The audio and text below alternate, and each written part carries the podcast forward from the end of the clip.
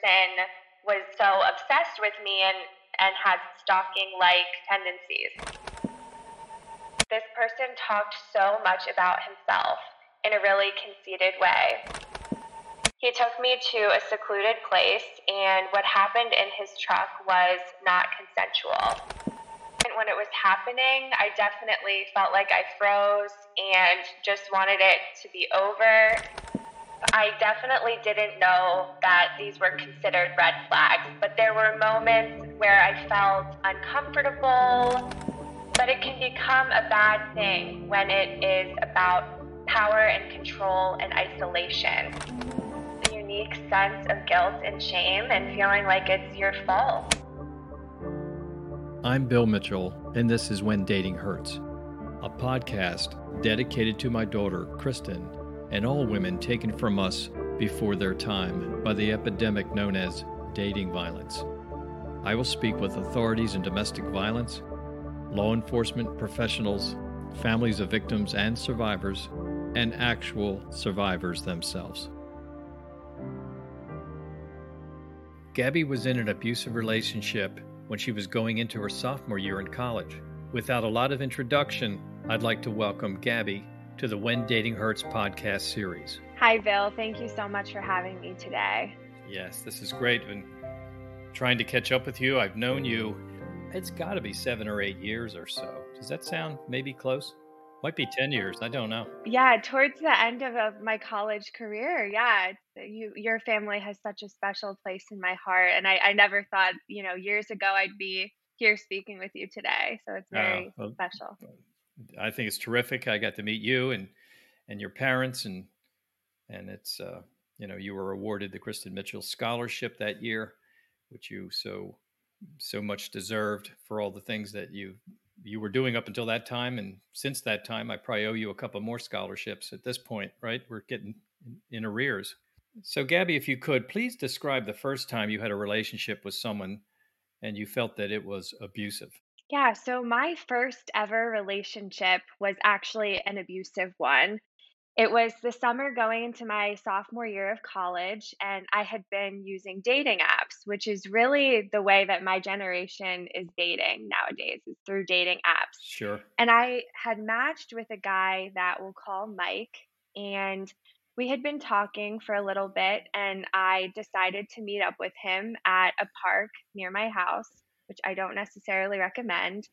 And well, well, when so I met let up, let me slow you down. Yeah. You don't re- mm-hmm. recommend meeting at a park. Yeah. that would seem like a great idea. I mean, there. It seems like there would be more dangerous places than a park, but you're out in the open with people around, right?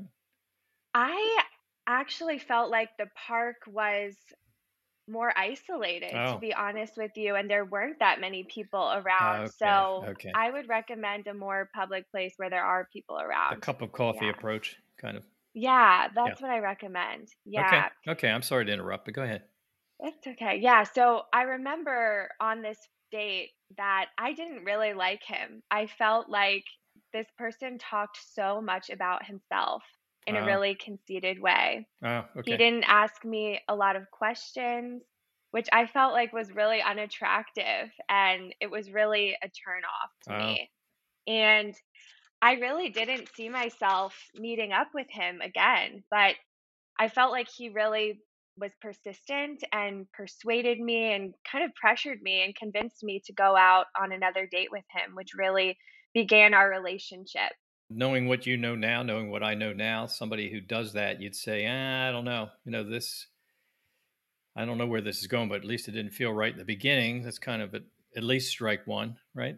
with that, okay, that's date number one, and he won't stop talking about himself. And didn't make a difference after a while whether you were there or not, I guess, because he's just doing a monologue. But there's a second time, right? So, how would you describe the relationship at its beginning? Meaning, can you tell me about when it was nice, or tell me before it became abusive, or like what? What's uh, chapter two?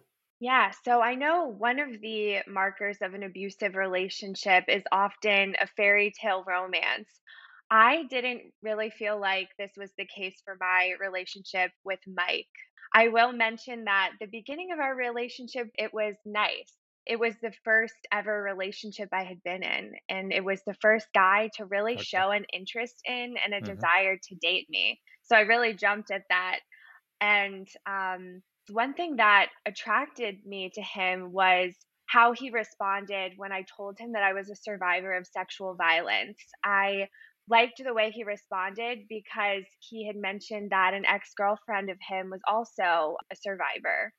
So I felt like he got it and he understood. And that was one thing that attracted me to him. Okay. I mean, that's that's an amazing thing to have in common. So, Gabby, let me say, you said to him that you were a survivor of sexual violence.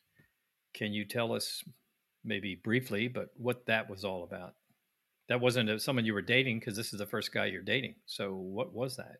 So during my time in college, dating apps became really popular. And I downloaded Tinder and I had matched up with a few people and had a good time until I didn't have a good time anymore. It was the spring break of my freshman year of college and not the typical spring break you think of. It wasn't, you know, in Florida on the beach. It was right after my grandmother had passed away. Oh, My my. family and I went to our beach house in North Carolina just to get away for a few days and kind of escape. And I decided to, to go on Tinder there. And I matched with a boy who was a local in North Carolina. And we decided to go for a walk on the beach. And it started to rain. And he asked if I wanted to go for a drive. He took me to a secluded place, and what happened in his truck was not consensual. Wow. And I was a virgin at the time, Wow. and I was very confused and unsure about what had happened to me. And this is an interesting story, though, because when I returned to school at St. Joe's after spring break, hmm I just coincidentally got coffee with a girl who was a member of the Rape Education Prevention Program Oh, at yeah. St. Joe's. Yes, right. Sure, I know them. And we were casually talking about dating. She asked me if I was a virgin. Mm. And I said, Well, you know, I just had this really weird experience. I don't know what to make of it. This person was there to listen to me and support me and helped me define what had happened to me. And immediately, I actually wanted to get involved with education and prevention right off of the bat, especially about dating apps and, and sexual violence. So, this was actually just a few months before my relationship with Mike began. So, I do believe I was in a vulnerable state Okay. entering into this relationship. Let me just ask you when this sexual assault happened to you, do you think that you went into perhaps a state of shock or something like that? In other words, things were happening and you're like almost like you're watching something happening. Definitely. And in other, in other words, it's not adding up. You, you're not recognizing it, is what I'm saying. Yes, I would say that in the moment when it was happening, I definitely felt like I froze and just wanted it to be over. You know, Bill, I I went to all girls Catholic high school Yes. before college, and I felt like I had no introduction to healthy relationships, unhealthy relationships, sexual violence, Yes. and was not was just not educated on what any of this meant and what it looked like. Yeah. So it's breaking loose and your mind is trying to process what's going on. Nothing's adding up.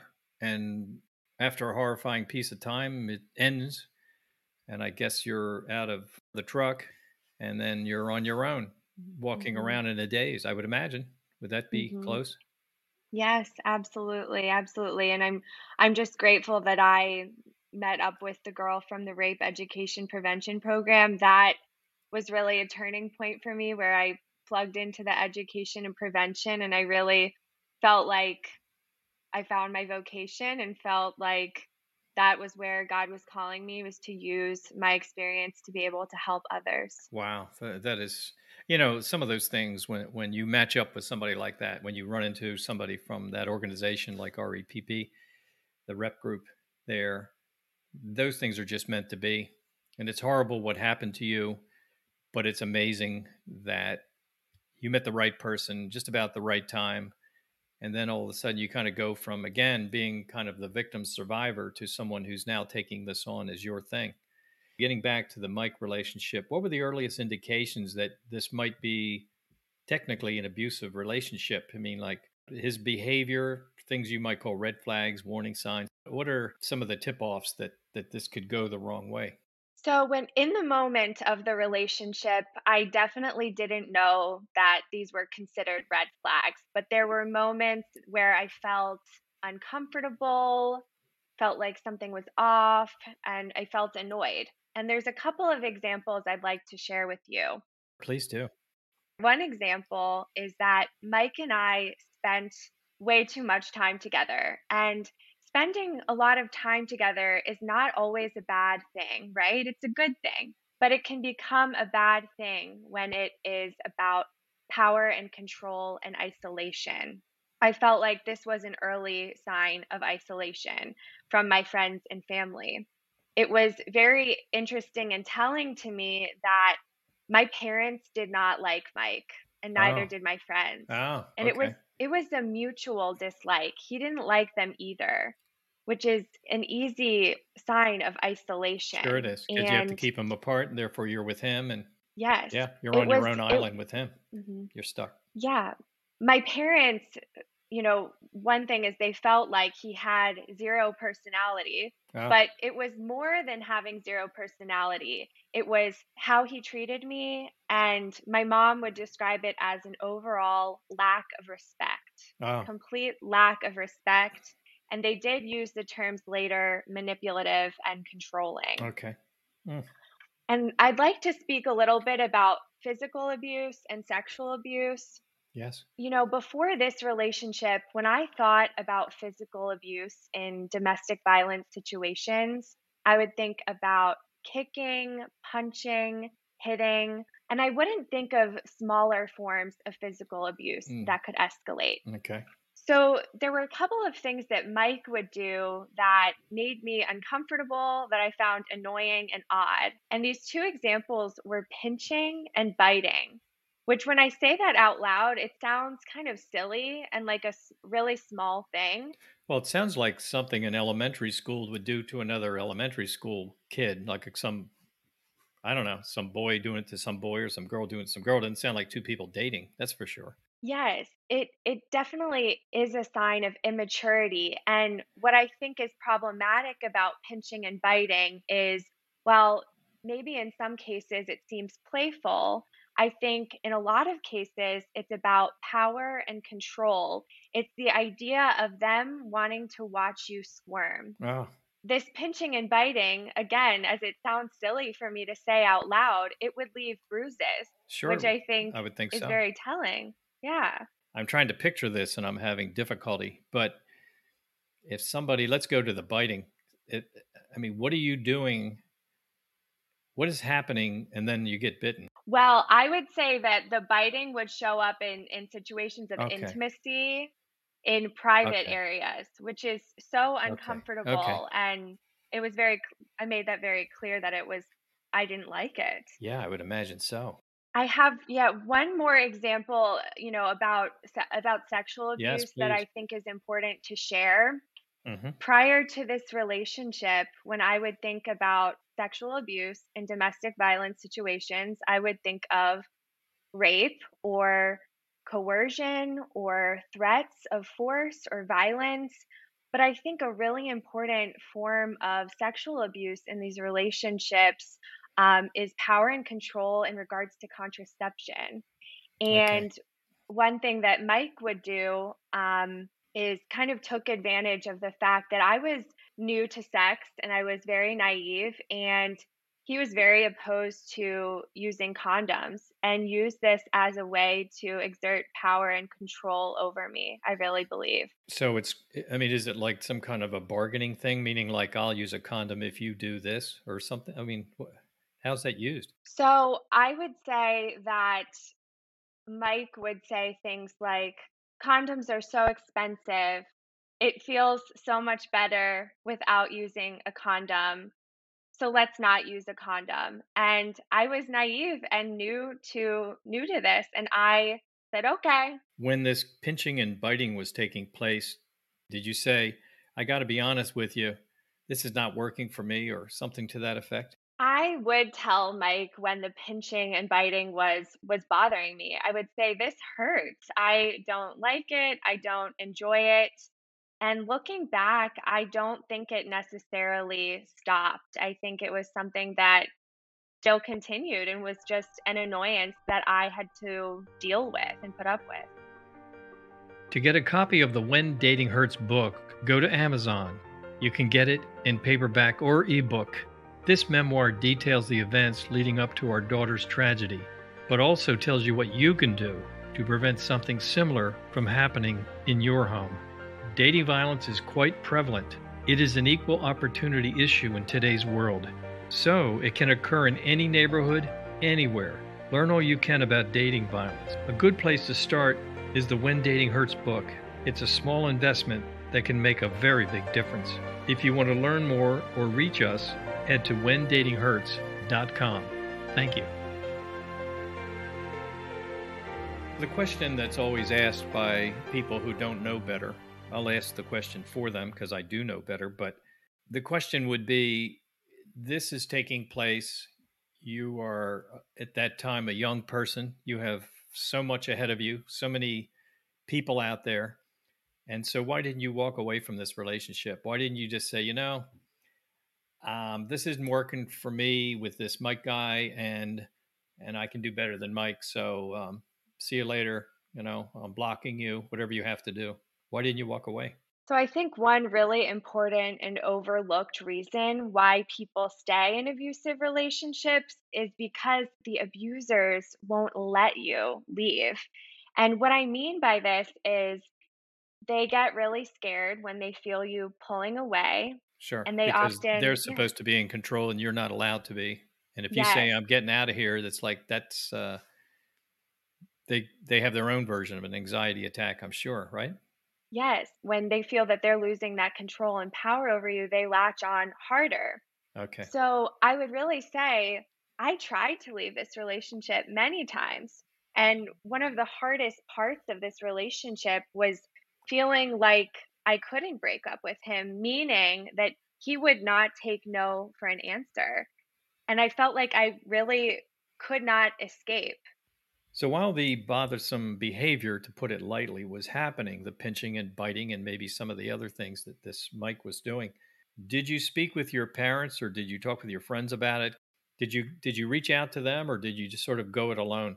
So, given my personality, I'm someone who is very open, very honest, and I rely a lot on my social supports. And my friends did know what was going on, probably more than my parents did. Sure. And I consider myself so lucky today and so thankful that I didn't lose any friends over this because I feel like it was very traumatic and jarring for some of them as well. I mean, Mike if Mike couldn't get a hold of me, sometimes he would reach out to my friend Claire if he could not get a hold of me, especially the many times we tried to break up. And God bless Claire. I've, she, I've known her since elementary school. She's still my close friend to this day. Oh, good. We got That's through great. this together. Yeah. Good. Wow. What a friend. Yes. And I'll add, you know, about my parents. I'm an only child. I'm my parents' only daughter. So I am very, very close with them. I tell them everything. They did know a little bit about this situation. Okay. Um, and they really just wanted to see me in a healthy in a healthy relationship treated the way I should be treated. And I'd also just like to add, I think that there is a special sense of stigma and blame, feeling like it was my fault for meeting someone on a dating app. I there's something about dating apps, although they are more popular and accepted now. I was embarrassed that I met this person on an app, and I really felt like if I wasn't using a dating app, I, I wouldn't have been in that situation. I felt like that at times. So in a way, you felt like this is happening because of something you did that maybe you shouldn't have done, and Yeah. therefore, therefore, the, in other words, you deserve it. and would that be a way of putting it? Yes. I would say with a lot of times when facing sexual violence or domestic violence perpetrated by someone you met online or on a dating app, there is a special, unique sense of guilt and shame and feeling wow. like it's your fault for for being on the app in the first place. Wow, okay. That's interesting. Do you think others feel that way? I do. I do. You know, I mentioned I've always been open about my my stories with sexual violence and domestic violence for a very long time. I did not say it was perpetrated by someone on an app because okay. I felt embarrassed, but as I started to tell people, I learned how many of my friends were being affected by this as well and feeling similarly. So let's say for a minute that anybody you talk with about the apps felt like you got them to the point where like, well, okay, I'm going to swear off of those. So I guess so. What's left then is the old uh, meet somebody in a grocery store, a library, or walking across a campus or whatever it is, right? You meet them out in the world. You don't meet them through your phone and in an app on your phone or somewhere on your computer. Is that what you're kind of saying? Yeah, you know, I would say that dating apps are the way that my generation is dating and they're not going away anytime soon. I think mm-hmm. if you think in light of the COVID 19 pandemic, more people now than ever are using online dating. Sure. And I want to be really clear that I'm not anti dating apps at all. I'm in a very healthy relationship right now with someone I met online.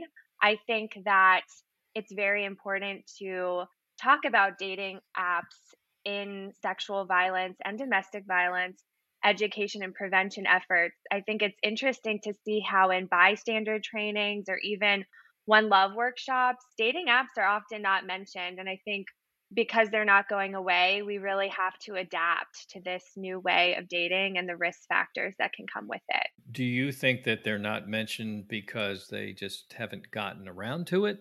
Or do you think they're not mentioned because they don't want to promote them? Why is that a gap? That's such a good question, Bill.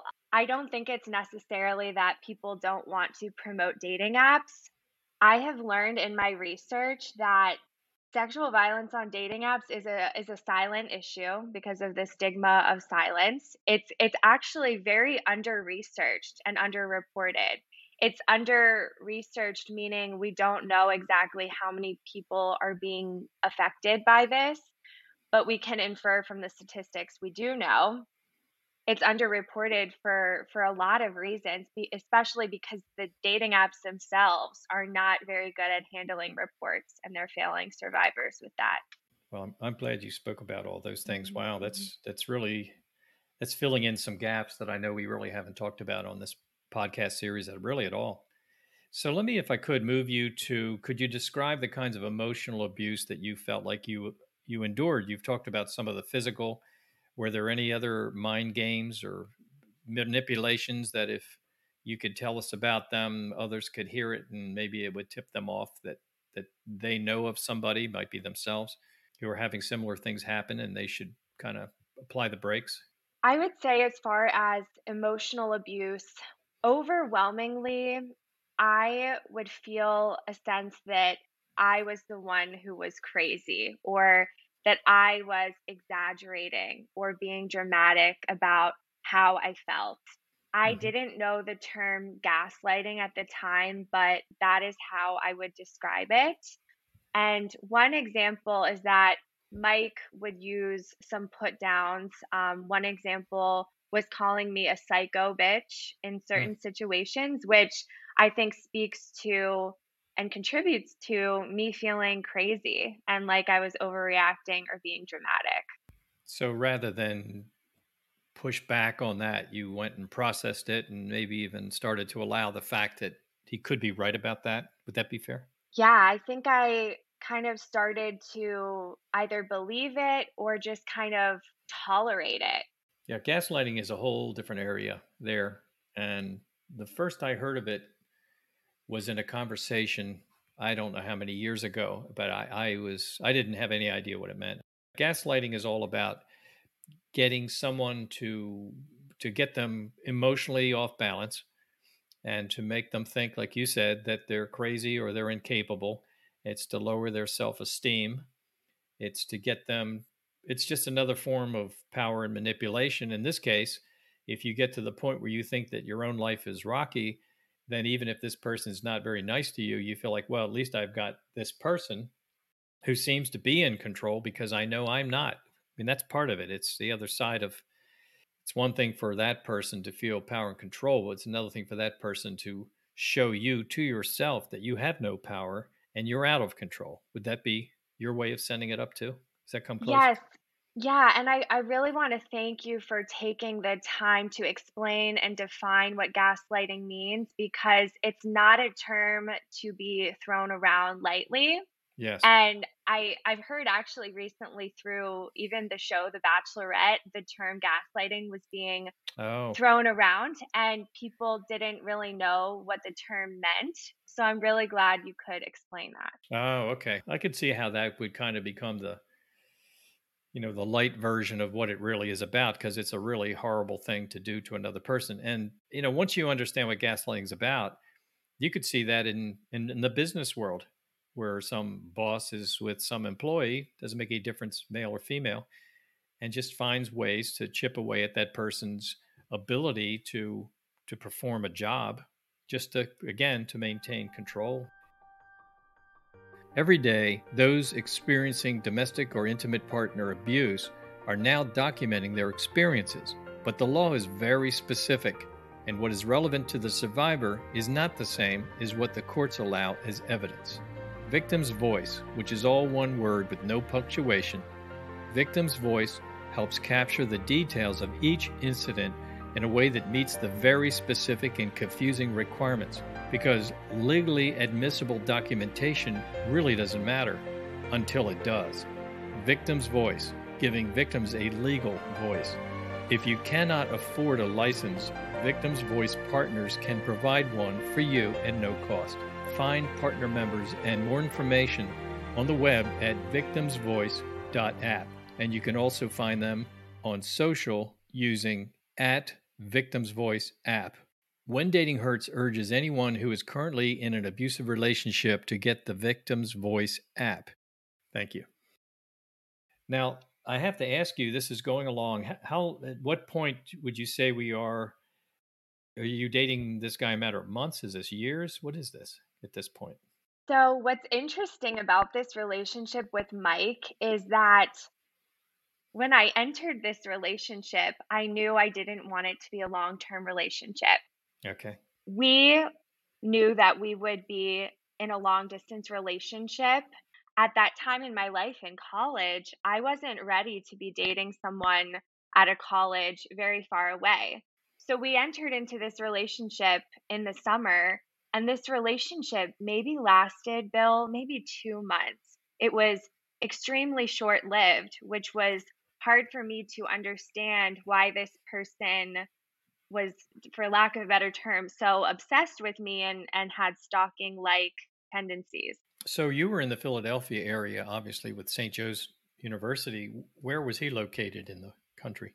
I'll back up and say that we were both from virginia so we matched on tinder in virginia. I was going to school in philadelphia and he was actually going to school in Mississippi.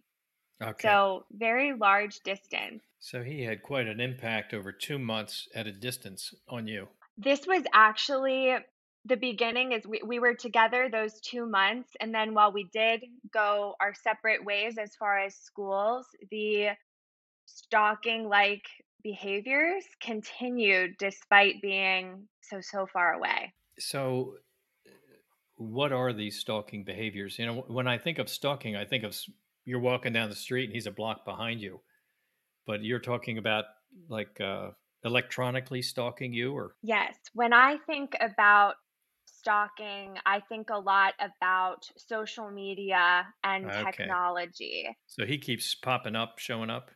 He would keep popping up and showing up no matter okay. how many times I would block him on different things. So, Gabby, when you got to that point where you were certain, you know, you didn't think this was going to be a long term relationship and it needs to draw to a close, how did that go over with him? I mean, did he just shake hands, so to speak, and say, you know, have a nice life and I'm sorry it didn't work out? Or did he, uh, did he struggle to stay in your life in some way? Bill, there were there were so many times I tried to break up with him, and I know that you are very, very familiar with this concept of one last time. I'll meet Oh, up with them one last time, right? Yes. Yeah, that And can get I very dangerous. I consider myself so lucky that the one last times, the plural, that I'm okay from that. Um, but I'll Yes, share with you're very you, fortunate. yeah, I'll share a couple examples uh, of times where I've, I tried to break up with him and when he finally accepted it and um, this kind of behaviors afterwards. Sure, please. So I mentioned that Mike would not take no for an answer as far as breaking up. When I did try to break up with him, he would always say, Well, let's meet up and talk about it one more time. Let's meet up and talk one more time. So there was a time, one winter break, where he wanted to meet up.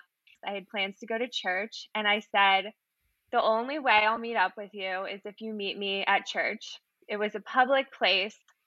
I thought that was an okay, safe opportunity to see him one last time. hmm And Bill, you will not believe it. The sermon was about forgiveness. Oh.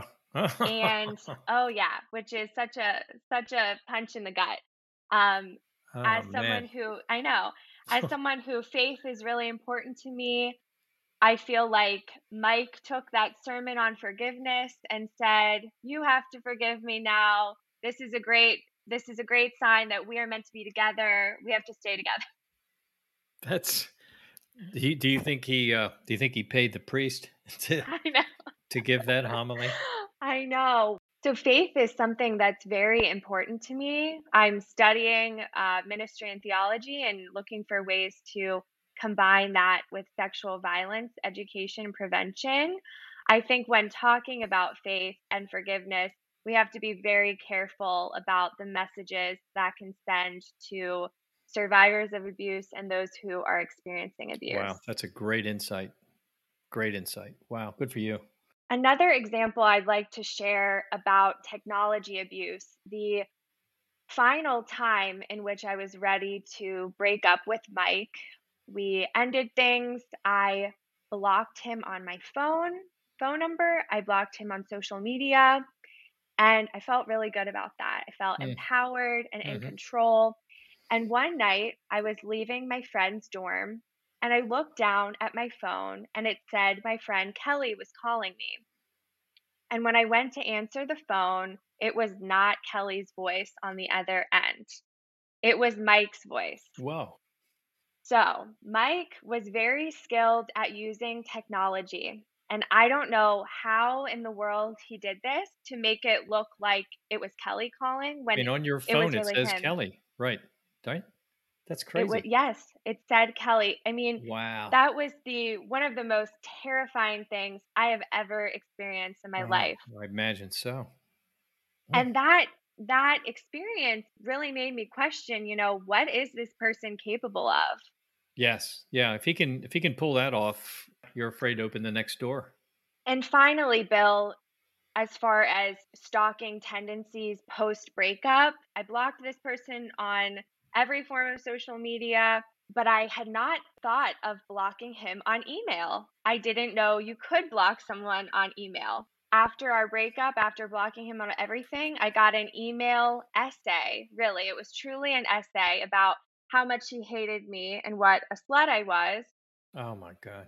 it was horrible getting that email and again i didn't i didn't know how to even block someone on email i mean this person found so many ways to to contact me and i'll even mention he did send a letter in the mail post breakup to my parents house to which they threw away they talked about getting a restraining order and we never did sometimes i wish we did but i'm okay right now which is a great thing It's the most important thing. So he's doing these different kinds of things. And at some point, he just stops, I guess. Maybe he just gets worn out because he's not getting a response. I mean, that's all we could guess, right? Yeah, it it finally did end. I stopped hearing from him. I will tell you, Bill, that one of my greatest fears being home from college in Virginia was that I would run into him. That was mm, yeah. always a fear of mine. And I brought this up to my psychiatrist. I said, you know, what if I run into him? What am I going to do? I want to have a plan in place. My fears actually did come true. The year after I graduated college, I was doing an internship in DC, ironically at the the National Sexual Assault Hotline. I ran into Mike at one of the worst places you could run into an abusive ex. I ran into him at the metro station in DC, oh. Oh. which is is a very dangerous place, right? To run into yes. someone. Sure, it is, especially somebody and, like this. Yeah. Mm-hmm. And I'll walk you through what I did there to to get through that situation. One thing I'd like to mention is that I feel very close to your daughter on a very spiritual level, and I I pray to Kristen in good times and in bad. And this is a moment where I really prayed to Kristen immediately. I immediately got up. I mm. was praying to Kristen. I knew that I had to get to a safe place. I called a woman named Raquel Bergen, who is really the unsung hero of St. Joseph's University. She is the advisor to the rape education prevention program there. She's a sociology professor there, and she's really like a second mom to me. She oh. is someone I have on speed dial and just such an important part of my life. Wow, that's great. Yeah, she's fabulous. Yes. So so I called her. She kind of helped calm me down, made sure I was in a safe place. And I know for a fact that he saw me. We locked eyes. I think he had a smirk on his face, which he he usually did. I knew not to take the same train as him. I got to a safe place. I never saw him again. And one of the biggest reliefs for me, honestly, is when my family left Virginia. They moved away to Pennsylvania and I feel I feel safe now. It's been years and we're still states away and uh, so I feel safe now. That's a great outcome, but yeah, that's a scene in a movie. You know, when you you're at the metro station and like you say all the hustle and bustle makes that very easy for that guy to steer himself around and even if he came over to you and got into some kind of an argument people see that probably quite often you know that's not unusual to see somebody's not getting along with somebody i mean it's uncomfortable but so he could have really he could have really made that moment something you would well you'll never forget anyway but could really have made it quite challenging to put it in its smallest possible way.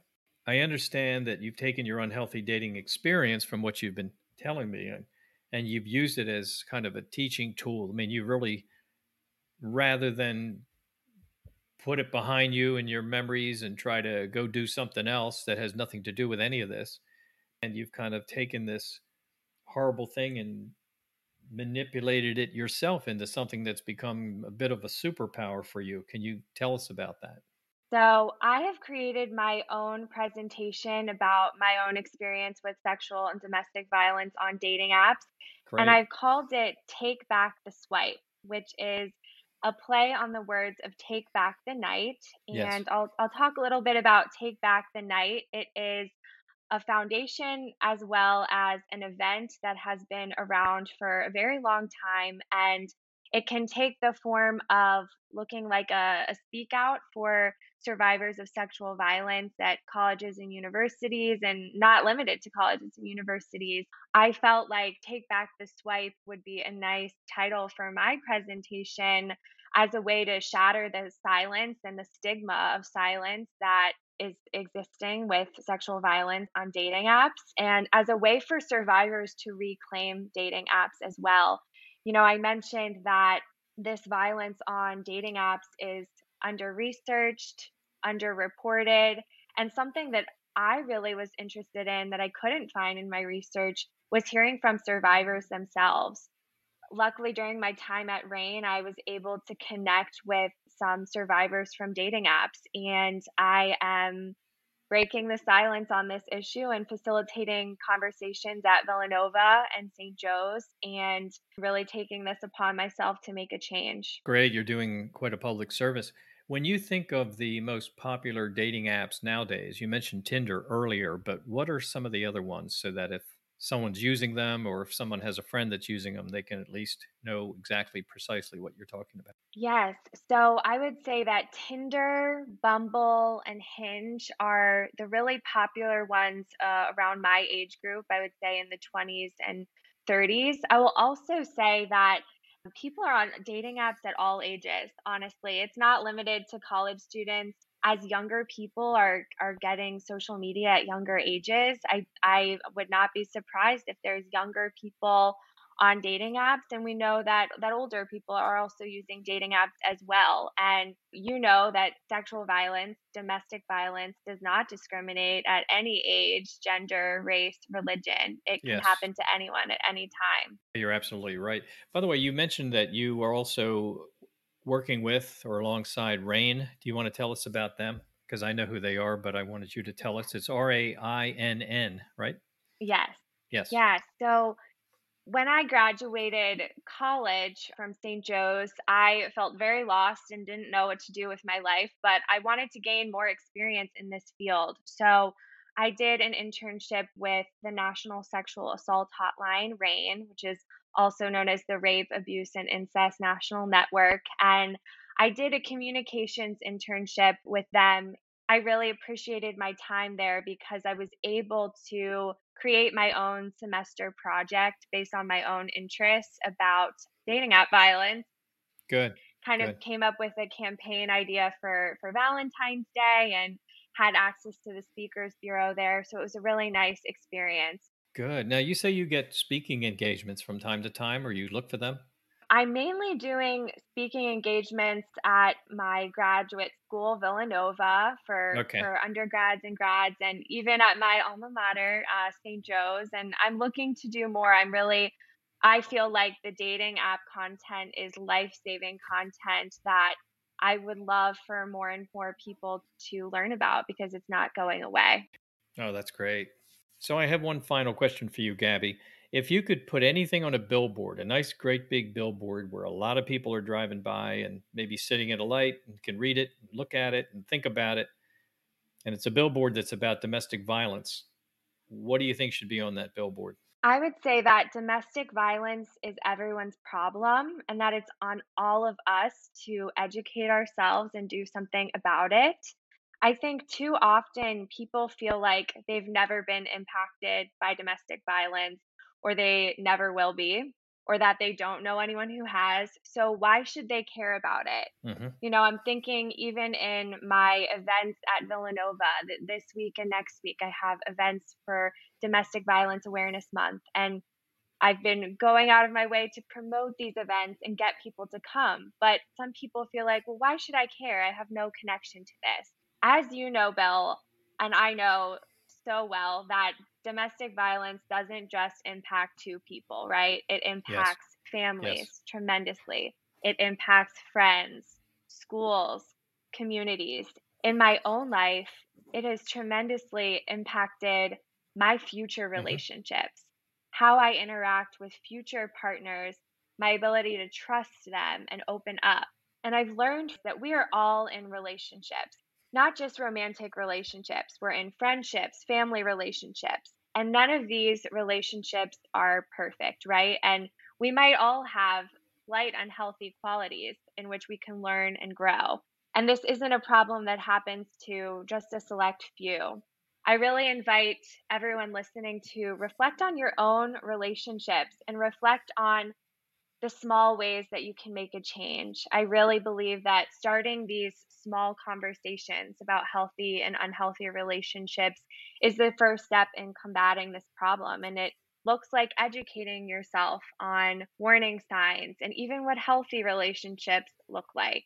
I'd just like to add, you know, in closing, a sign of hope that I'm currently in the healthiest, happiest relationship I've ever ever been in with someone I met online. Uh, so there is hope after abuse. Wow. You said a lot. That's there's a lot in there, a lot of good things. And, and starting with domestic violence is everyone's problem. I'm glad you wanted that to be the billboard because I would have driven past that years ago, 15, 16 years ago. I would have driven past it and I would have thought, that has nothing to do with me. You know, that'll never show up in my life in any possible way. that happens in a whole different part of town.